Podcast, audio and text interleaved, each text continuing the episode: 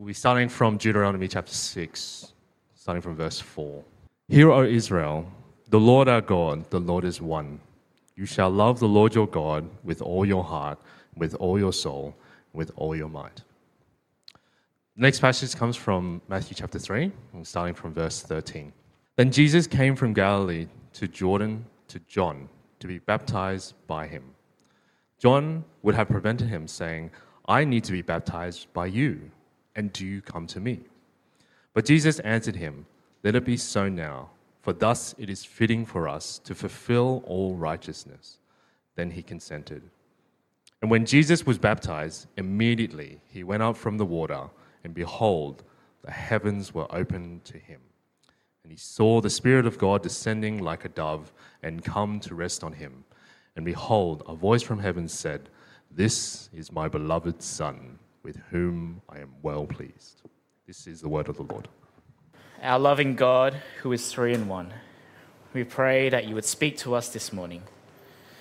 Father, please help us to understand who you are. Help us to appreciate uh, who you are as Father, Son, and Spirit. And we pray that as we uh, wrestle with these uh, complex but rich truths, that this would help us uh, to understand you uh, deeper uh, and to enrich our worship of you. We pray all of this in Jesus' name. Amen. Uh, so, as I mentioned, we're beginning a new sermon series this morning called Worshipping the Triune God. Uh, our regular diet in our Sunday sermons is to preach uh, from one book of the Bible at a time, passage by passage. And the idea is that throughout the year, we'll aim to preach from both the Old and the New Testaments and from different types of biblical texts. And we do this because we believe the whole Bible is God's word to us, pointing us to the gospel message of Jesus and leading us to salvation through faith in Him. And so we want to preach from every part of the Bible. Uh, not just the bits that are interesting or easier to understand or easier to teach or bits that are trendy at the moment. Uh, so we want to preach from all parts of the Bible. But about once a year, we like to spend a sermon series preaching about what the whole Bible has to say about a particular topic or area of theology. Often these topics come up in our regular preaching, uh, but we don't normally have the time or the space to delve into what the whole Bible has to say about those topics every time they come up when we preach passage by passage. Uh, which is why we like to switch things up every now and then uh, and preach on a whole topic from parts of the Bible rather than preach on a whole passage about parts of a topic. And so, for this sermon series, we're going to be preaching on the doctrine of the Trinity. Now, you might be thinking, why does the Trinity matter? Why does the Trinity matter? Eh, if you know anything about the Christian doctrine of the Trinity, then you know it is very tempting to put this doctrine into the too hard basket. We can be a little scared, even a little bit embarrassed about the Trinity, especially when we attempt to explain it to our non Christian friends. And you might find yourself thinking uh, that this whole thing about the Trinity doesn't even really matter. As long as I have faith in Jesus, that's all that counts, right? Well, let me ask you a question. And actually, I want, I want you to, you know, with the people around you, if you don't know them, introduce yourself to them. And uh, I want you to discuss this question, get your thoughts with the people around you. Uh, the question is this Must you believe in the Trinity to be saved? Must you believe in the Trinity to be saved? Why don't you chat with the people around you, introduce yourself, and ask, ask each other this question Must you believe in the Trinity to be saved? All right, let's come back together. Must you believe in the Trinity to be saved? Uh, uh, let's not just discuss on our own. Let's consult uh, some other uh, uh, pieces of uh, words to see what these say. The, I've got an excerpt here from the opening of paragraph of the Athanasian Creed. Have you ever heard of the Athanasian Creed? Uh, this creed, along with the Nicene Creed and uh, the Apostles' Creed, I'm sure most of you have heard of the Apostles' Creed, uh, all those three creeds are widely accepted as, as a good summary of the biblical Christian faith. Now, the opening paragraph of the Athanasian Creed says this Whosoever will be saved, before all things, it is necessary that he hold the Catholic faith, which faith, unless everyone do keep whole and undefiled, without doubt he shall perish everlastingly. And the Catholic faith is this that we worship one God in Trinity and Trinity and unity, in unity, neither confounding the persons nor dividing the substance. Uh, the Athanasian Creed appears to say that if you do not believe in the Trinity, then you are not saved. Uh, now, uh, those words are a little bit complex. How, how, about something a bit simpler, a bit more modern? Uh, let's try this statement We believe in the triune God. There is one God, infinite, eternal, almighty, and perfect in holiness, truth, and love. In the unity of the Godhead, there are three persons Father, Son, and Holy Spirit, coexistent, co equal, co eternal. The Father is not the Son, and the Son is not the Holy Spirit, yet each is truly God. One God, Father, Son, and Holy Spirit, is the foundation of Christian faith and life. Does anyone recognize where this is from? Is anyone? No? Well, it's the first point in SLE's church's statement of beliefs. Um, and you can see on the screenshot of our website there, or all of the scripture references from the Bible that support this statement. And what this statement essentially is saying is that belief in the triune God is the foundation of Christian life and faith. So, must you believe in the Trinity to be saved? Uh, well, I would say yes. Now, I suspect most of us would say that we are saved by faith in Jesus. And I want to say that that is true. You are saved by faith in Jesus. But if you think about it, in order to have faith that Jesus died for your sins, you need to confess that Jesus is the Son of God. You need to believe that God raised his Son from the dead. And you need to recognize that you can only confess and believe and have faith by the power of the Holy Spirit working in you. Faith in Jesus is a triune faith. So, yes, I think you must believe in the Trinity to be saved. But must you fully comprehend the Trinity to be saved? Must you fully comprehend the Trinity to be saved? And I want to say, thankfully, no. You don't need to be able to explain how it is that God uh, that God is both three in one, nor do you need to understand complicated theological Trinitarian words like ousia and hypostasis or perichoresis or the immanent Trinity versus the economic Trinity or the processions versus the missions of the Trinity. You don't have to understand any of that. All you need to know is what is in the SLE church statement. or, to put it even more simply, you need to believe these seven things there is one God, the Father is God, the Son is God, the Holy Spirit is God. The Father is not the Son, the Son is not the Holy Spirit, the Holy Spirit is not the Father. If you understand that and you believe in that, you believe in the triune God.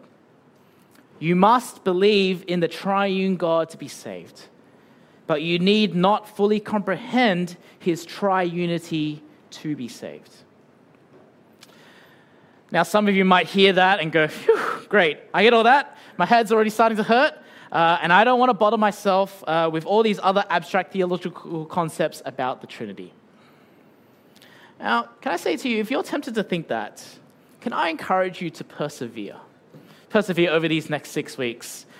Uh, because the Trinity is not some abstract theological concept, it is who God is. When we are talking about the Trinity, we're not just talking about something that only theologians talk about. We are talking about the one true living God.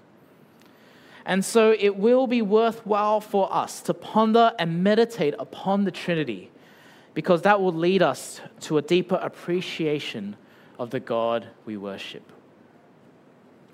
Uh, but some of you might not be like that at all. Uh, in fact, you might be on the opposite end of the spectrum. You might love the fact that we're doing something deep and theological. You relish the opportunity to learn more and to add to your theological understanding. Now, if that's you, then can I gently remind and warn you that knowledge can puff up. Remember, we're not dealing with abstract theological concepts. We're getting to know the one true living God. As we deepen our understanding of Him, remember that this is so that our worship of Him might be enriched. Doing theology ought not to lead to bloated minds, but to changed hearts, to transformed lives, to an outpouring of praise to the God we worship. This is why our sermon series is titled Worshipping the Triune God. We're preaching through the doctrine of the Trinity, but the goal is to enrich and deepen our worship of the triune God. Uh, so keep that in mind as we go through over these next six weeks. Uh, and let's now get stuck into today's topic. This sermon today is all about worshiping the triune God who is one. Now, I only figured out a few days ago that the phrase the triune God is one is a little bit redundant. And that's because I thought the word triune meant three, because it had the word tri in it. But it turns out the word triune comes from the Latin tri, which does mean three, and the Latin unus, which means one. And so triune actually means three and one, or three in one. And to say, so to say the triune God who is one is like to say the three in one God is one, which is kind of a bit repetitive. But anyway, that's my mistake. Uh, the point is, today we're going to be fo- focusing on both God's oneness and his threeness. Uh, firstly, we'll be introduced to some words and concepts that will help us wrap our head around how God can be both three and one. And we're going to think about uh, thinking about how it is we can know that God, uh, know that God is these things. And then we'll look at parts of the Bible that express these ideas for us uh, to double check that what we're thinking isn't out of step with what the Bible says. And finally, we'll reflect on what implications this then has for our worship. Uh, so, firstly, who and what is the God we worship? If you can figure out who God is and what God is, then that will help us understand how it is that God is both three and one. Uh, now, Aiden did an excellent job of this in the kids spot and explained and basically just took all of my material from this section. So I'm just gonna I'm just gonna rush through all of these things. We already heard this from the kids spot. God is both uh, God is one what and three who's. Uh, his whatness is that he is God. He is divine. Uh, he's not divine in the sense that when we eat a delicious meal, we go, that was divine. Uh, he is divine in the sense that he is God. Divine is godness. Um, uh, we are human beings. God is divine being. Uh, God is also three who's. He is Father, Son, and Spirit. You know, I am Richard. God is Father, Son, and Spirit. And so, to summarize, you and I, we are one what and one who. Uh, God is one what and three who's. God is what? God is divine. Not divine, but God divine. Who is God? God is Father, God is Son, God is Holy Spirit. Now, how do we know this? Well, we know this from the Bible. And shortly, we, look, we will look at some Bible passages that help us point uh, to these ideas. Uh, but before we go there, I wanna, we need to take a, a brief theological pit stop to consider the question of how we can know God. You see, there is a difference between us and God. God is the infinite creator of the universe, uh, and we are his finite creatures. And so there are things about God that we cannot know or see simply because they are beyond our ability to comprehend or understand. Uh, and it's kind of like uh, there's this huge divide between us and God. That's kind of that's what I try to represent with that dotted line. There's this divide between us and God because God is creator, we are creatures. There's this huge divide of understanding, of knowledge, of of um, you know comprehension between us and God. And the important thing is that there is nothing that we can do for us to cross that divide, for us to know God because He is Creator. So, how is it then that we can know anything about God at all? Well, it's not because we've, uh, we've grown smart enough, we've, um, we've, we've advanced enough to be able to overcome this divide and understand God. No, we can know anything about God because God is gracious enough to cross this divide himself and reveal who he is to us. How does God reveal himself to us in the world? Uh, well, in one sense, it's simple it is by what he says and by what he does.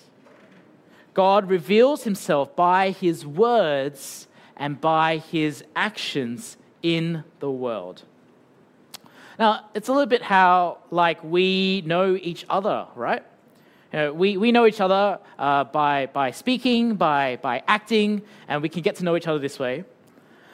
But there is a difference between how we reveal ourselves in what we say and do to each other and how God reveals himself to us in the world. And the difference is, is that humans are capable of saying and doing things that are contrary to what is actually true and real. Now, I could say to you that I am a Brisbane Broncos fan. And I could act like one tonight uh, when they play in the grand final. But I could be lying. And because of that, my words and actions can never truly accurately represent who I am. Now, if I were a Broncos fan, then that would, that would be true. But you can't know. You, ca- you can't be sure, right? Not so with God. God does not lie.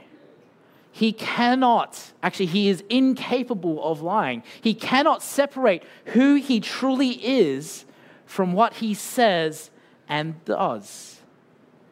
Which means we can know who God is by what he says and what he does in the world. Because his words and actions are a perfect articulation of his identity and character. And this is one of the realities implied by God's name. Uh, back in Exodus chapter 3, uh, when uh, God is speaking with Moses, God re- actually reveals his name to Moses. He reveals his name as I am who I am. You can look that up in Exodus 3 later on. Uh, and in the Bible, this I am who I am name is shortened to Yahweh, uh, which is the, the Hebrew shortening of I am who I am, which in our English Bibles uh, is represented by the Lord, and the Lord is in all caps. Every time you see the Lord in all caps in the Old Testament, that's actually uh, the word Yahweh, which is the shortened form of I am who I am. The Lord there is not, oh, he is, you know, our Lord, but he is. But like not, not in the sense of his role or his title, that's actually his name. His name uh, says that what he says and what he does is who he is. God's name is a reminder that God is who he is. What he says and what he does is who he is. And what he does and what he says is never out of step with who he is. And so we can know God because he has crossed the creator creature divide by speaking and acting in this world.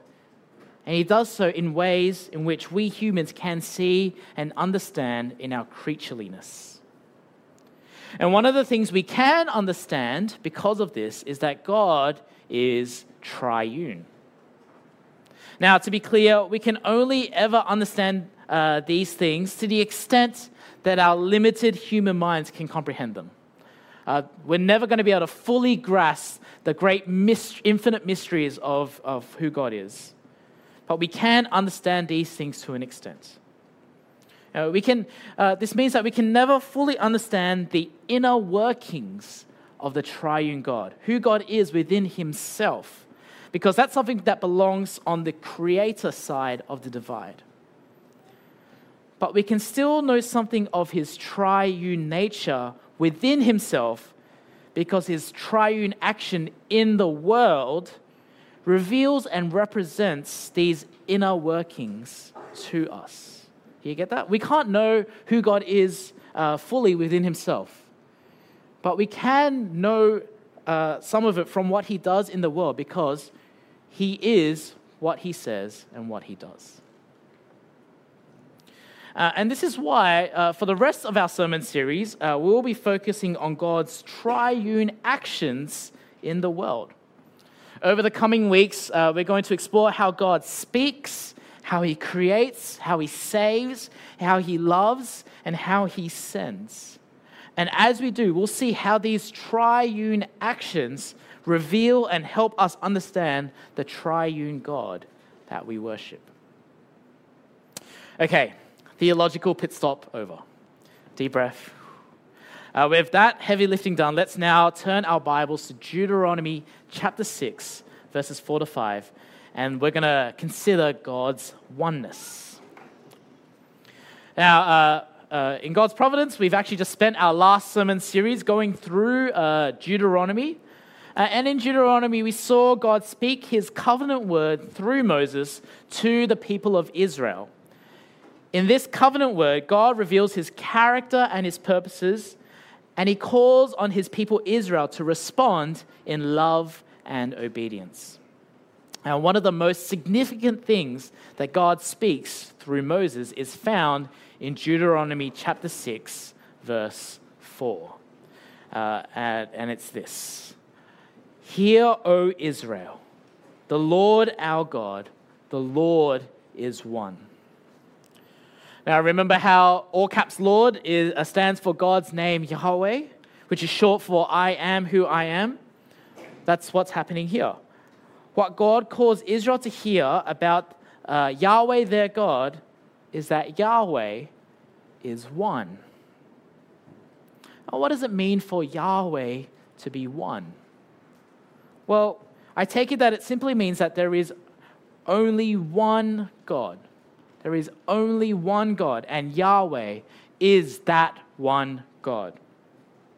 And that's why Moses goes on to command in verse 5 uh, command Israel to love Yahweh their God with all their heart, all their soul, all their mind, and all their strength. Because there are no other gods to love and worship. That's why the first commandment uh, that God gives to his people is that they shall have no other gods before Yahweh, because there are no other gods besides him. Now, according to the rest of Deuteronomy, the consequence for turning to other gods who don't actually exist, turning to other gods and worshiping these non existent gods, is the curse of exile.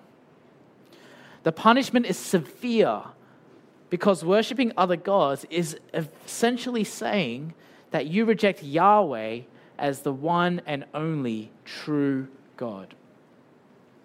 And we see throughout the rest of the Old Testament uh, that the people of Israel do indeed turn to worship other gods.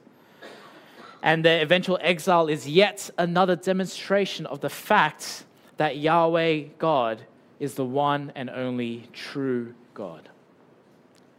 God's word reveals to us that He is one. And His actions throughout the Old Testament also reveal to us that He is one. Now, what does this mean for our understanding of the triune God? Well, it means that when we say God is one what, and that whatness is divine nature, it means that there is no other with a nature that is divine. There are not two gods, or three gods, or multiple gods. There is only one whose nature is divine, and that is Yahweh, the one and only true God. So that's God's oneness. Let's turn now to consider God's threeness. How is the one and only true God also three? Uh, you, you, might uh, want to turn your Bibles to Matthew chapter 3. Um, I'll do that now as well. Matthew chapter 3. Now, um, there are hints of God's plurality in the Old Testament. There are hints that God uh, has, uh, has more than one. Uh, in our uh, Genesis creation account, God says, Let us make man in our image, after our likeness. That's a very interesting sort of drop there that isn't really explained in that creation account. Uh, but th- there's a hint there that God is not just one. Uh, there are also references to the Spirit of God at work. Uh, we see a reference to the Spirit of God in the account of creation, and also throughout the Old Testament as the Spirit works within God's people. There are even also hints of a Son figure who enjoys the same power and the same authority as God. Uh, there are hints of God's plurality in the Old Testament. But it is not until the coming of Jesus uh, in the New Testament that God's threeness is fully revealed. And we see exa- an example of this in Matthew chapter 3 at the baptism of Jesus. Jesus comes to John the Baptist in order to be baptized by him. Uh, now, read with me from verse 16. And notice how the hints of God's plurality in the Old Testament come together in this moment. Verse 16. And when Jesus was baptized, immediately he went up from the water, and behold, the heavens were opened to him, and he saw the Spirit of God descending like a dove and coming to rest on him. And behold, a voice from heaven said, This is my beloved Son, with whom I am well pleased. At Jesus' baptism, we hear a voice from heaven. And heaven, in this sense, means the dwelling place of God. Uh, the voice we hear is the voice of the Father who declares Jesus to be his beloved Son. We also see the Spirit of God descend from that same dwelling place, from heaven, from the Father, and come to rest on Jesus, his beloved Son. There is a triadic pattern here, a threeness pattern here. Uh, we see this revealed God as Father, Son, and Spirit. But the baptism of Jesus isn't the only place we encounter God's threeness. Uh, at the end of Matthew's gospel, uh, Jesus commissions his disciples with all the authority in heaven and on earth given to him. Uh, he commissions his disciples to go and make disciples of all nations, baptizing them in the name of the Father and of the Son and of the Holy Spirit. Now, notice that Jesus uses the singular for name, not the plural. He doesn't say baptize them in the names of the Father, Son, and Spirit. It's the name of the Father and the Son and the Spirit. That's because the Father, the Son, and the Holy Spirit all have the same divine name. And that name is none other than Yahweh. I am who I am the name of the one and only true God. Now, these two passages in Matthew are the clearest and most explicit places where we encounter God's threeness. But as we read the rest of the New Testament, it is apparent uh, that the New Testament writers talk about God with this Father, Son, Spirit threeness in mind. Uh, we see if you read through the New Testament, you'll, you'll get hints of this, of, of this uh, Trinitarian language. So the New Testament presents God uh, as one, but with a pattern of three. And so we're left with a problem to solve. How does God's revealed threeness reconcile with God's revealed oneness? How does God's threeness reconcile with God's revealed oneness? Now, the Bible itself doesn't give us the words or concepts to actually reconcile this uh, using the language of the Bible. Uh, which is why centuries of faithful Christian engagement with the Bible uh, and, and, and theologizing have helped us to come up with words and concepts uh, that are not found in the Bible, but are nevertheless uh, helpful for us to express biblical ideas. And one of those words is the word Trinity, you won't find the word Trinity in the Bible, but it's a word that uh, theologians have come up with to express biblical truths. Now, these centuries of theologi- theologizing helped us come up with the word Trinity, but also have helped us to reconcile God's threeness and oneness by recognizing uh, what we were introduced to earlier the idea that God is one what and three whos. We've already spoken about the whatness, the divineness uh, from Deuteronomy chapter 6. What about the whos?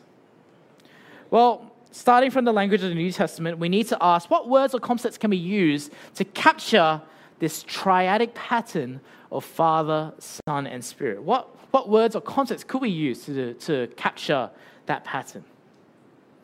Well, the early theologians have helped us see that what characterizes these, uh, this threeness, the Father, Son, Spirit pattern, is the idea of relations.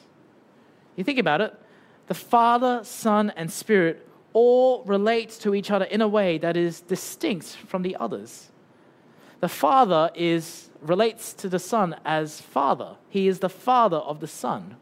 And actually, the Father is the Father of the Son, not the other way around. The Son is not the Father of the Father, the Father is the Father of the Son.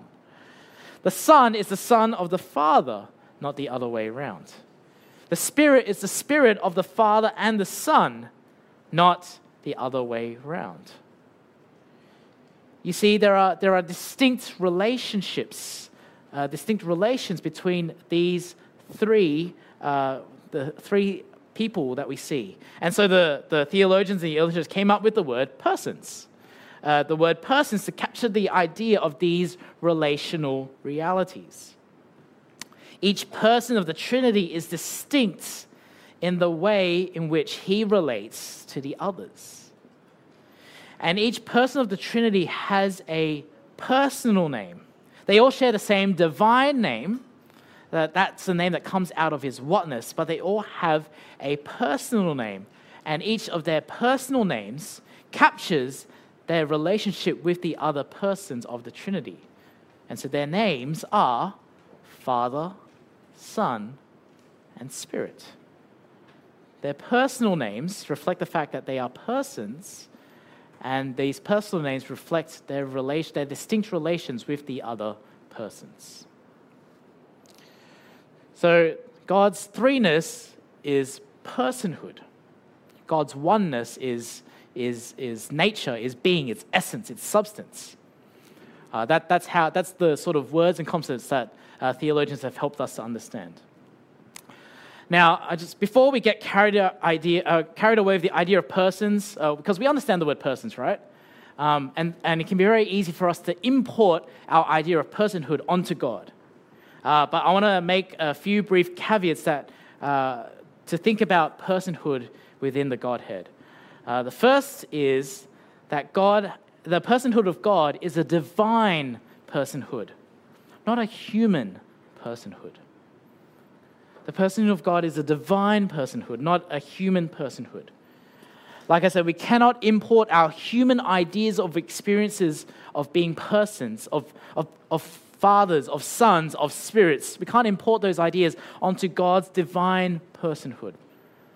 Um, to do that would be to, to do theology the wrong way around.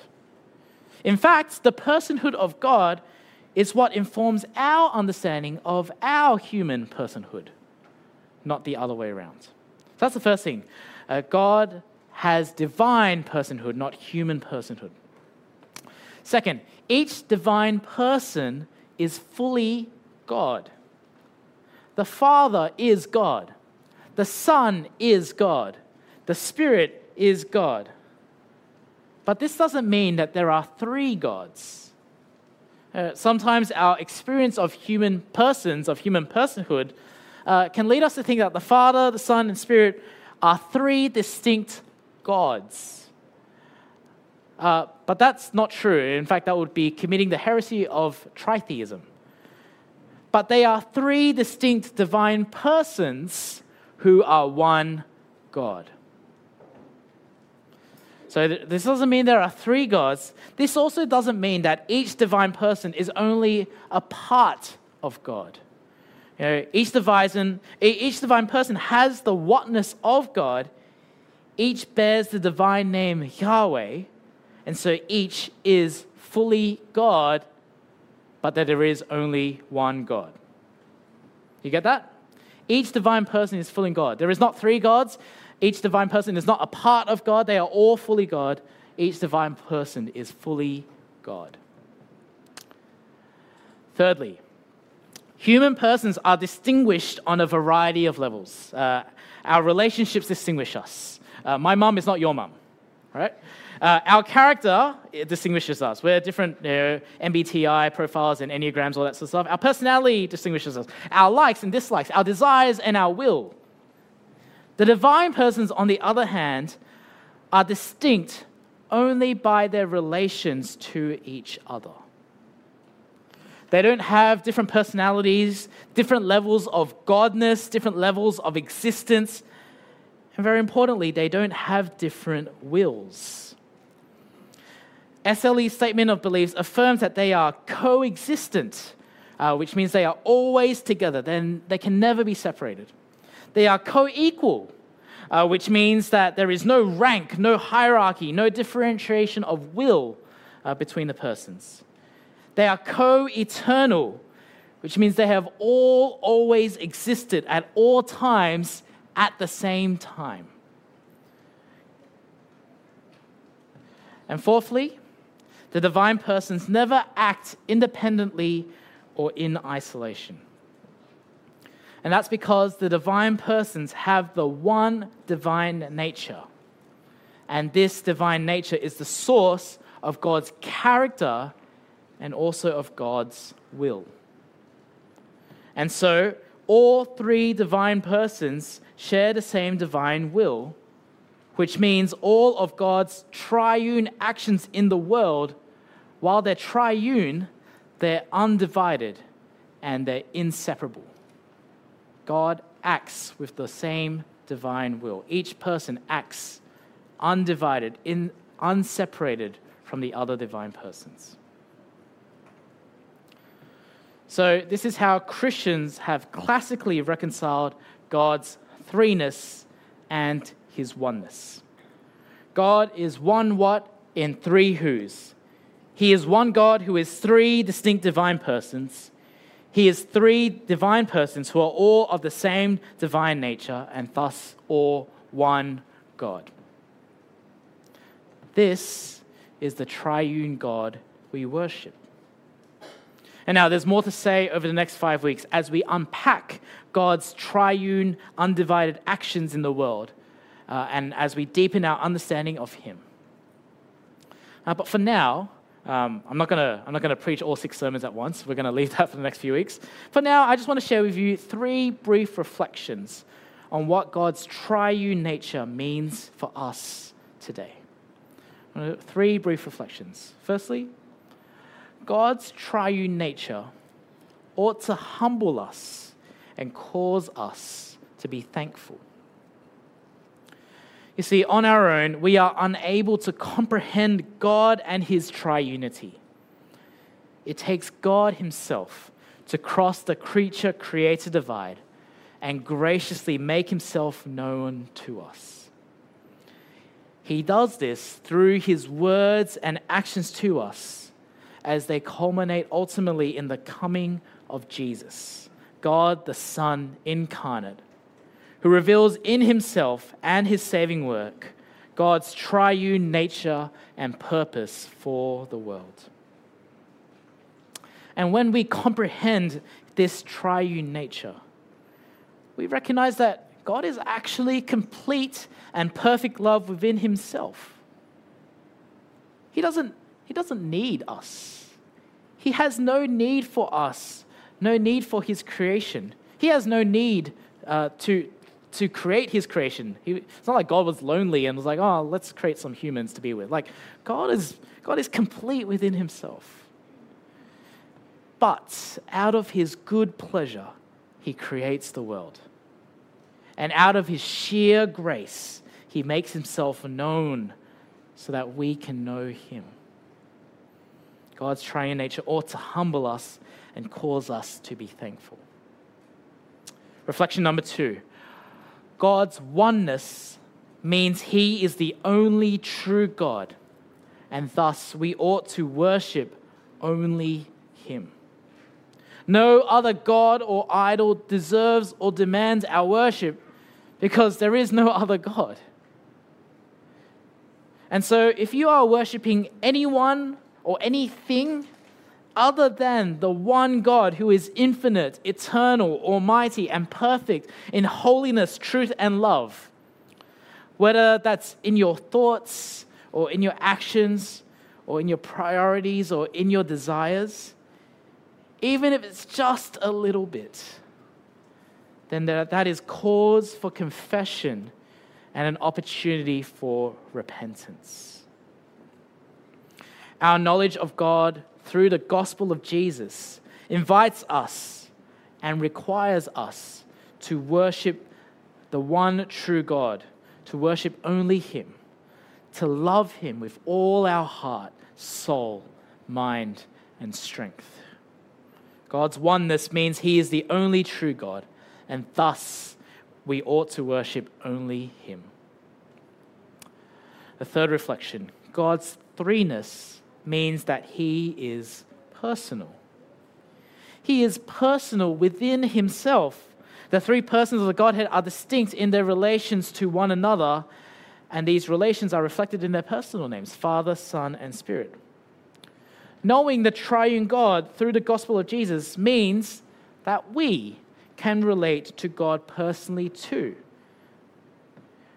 Uh, there is a, um, there's a benediction that Paul gives at the end of 2 Corinthians. He says, you know, uh, may the grace of our Lord Jesus Christ and the love of God and the fellowship of the Holy Spirit be with you. Uh, have you ever kind of stopped to reflect on that? You can, have, you can enjoy communion with God the Father in love. You can enjoy communion with God the Son in grace. You can enjoy communion with God the Spirit in fellowship, in comfort, in consolation. You can relate to the triune God. You see, the triune God is not some dis, uh, distant, impersonal concept. He is someone that you have the privilege to relate to. Because in making himself known to us in the gospel of Jesus, he invites you into loving and saving relationship with him. Uh, it's kind of like how sometimes uh, when you're engaging online on your phone uh, with, with, with comments or with vlogs or whatever, uh, you kind of disengage the, the content from the people behind it. You, you engage with people online, uh, you know, as if there's just an idea or whatever. When, uh, when you do that, you need to remember that on the other side of the screen, on the other side of that comment, on, that, on the other side of that video, is a person. Likewise, perhaps when we come to read the Bible, you need to remember that on the other side of these words is the tri personal God the God who has invited you into loving and saving relationship with Him. Friends, my hope and prayer over these next few weeks is that we will dig deep into these truths of God in order that we might appreciate afresh the wonder and grace of the triune God, the one who invites us to know Him, to worship Him, and to be in relationship with Him. Amen.